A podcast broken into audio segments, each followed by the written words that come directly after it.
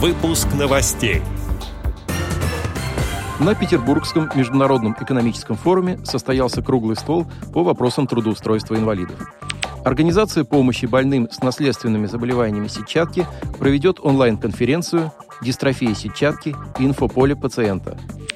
Теперь об этом подробнее. Студия Антон Агишев. Здравствуйте.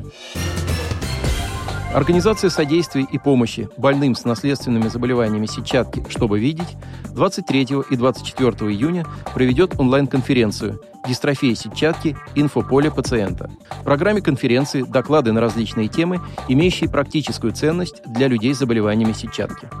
Это обзор профильных медицинских учреждений, информация о генетической диагностике, офтальмологическом обследовании, о помощи оптометриста и многое другое. Ряд выступлений спикеров будут посвящены особенностям жизни пациентов с дистрофией сетчатки в зависимости от возраста. Будут затронуты вопросы, связанные с получением слабовидящим ребенком среднего, а затем и высшего образования. Также можно будет услышать доклад, посвященный способам решения психологических проблем незрячего или слабовидящего человека. Всего запланировано около 20 выступлений. Посмотреть подробную программу онлайн-конференции, а также подключиться к ней и задать вопросы в чате можно на сайте организации «Чтобы видеть» look2see.ru. Предварительной регистрации не требуется. В рамках Петербургского международного экономического форума состоялся круглый стол без исключения «Как создать общество равных возможностей». Основной темой мероприятия стали вопросы трудоустройства инвалидов – Перед участниками выступил Михаил Терентьев, председатель Всероссийского общества инвалидов. Он рассказал, как обстоят дела в этой сфере в настоящее время. Только 26% людей с ОВЗ трудоустроены, в то время как государством поставлена цель трудоустроить в два раза больше.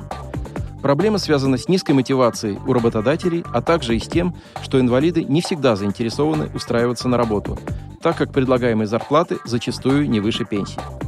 Поэтому нужны новые способы господдержки в вопросах трудоустройства людей с ОВЗ, как работодателей, так и самих инвалидов. Уже сейчас Государственной Думой приняты некоторые законодательные нормы и законопроекты, ранее находящиеся на обсуждении.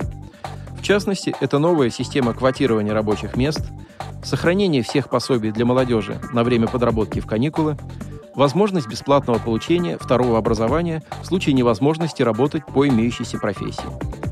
Также в первом чтении принят законопроект о преимуществах инвалидов при поступлении в колледжи и училища. Отдел новостей «Радиовоз» приглашает к сотрудничеству региональной организации. Наш адрес – новости собака радиовоз.ру.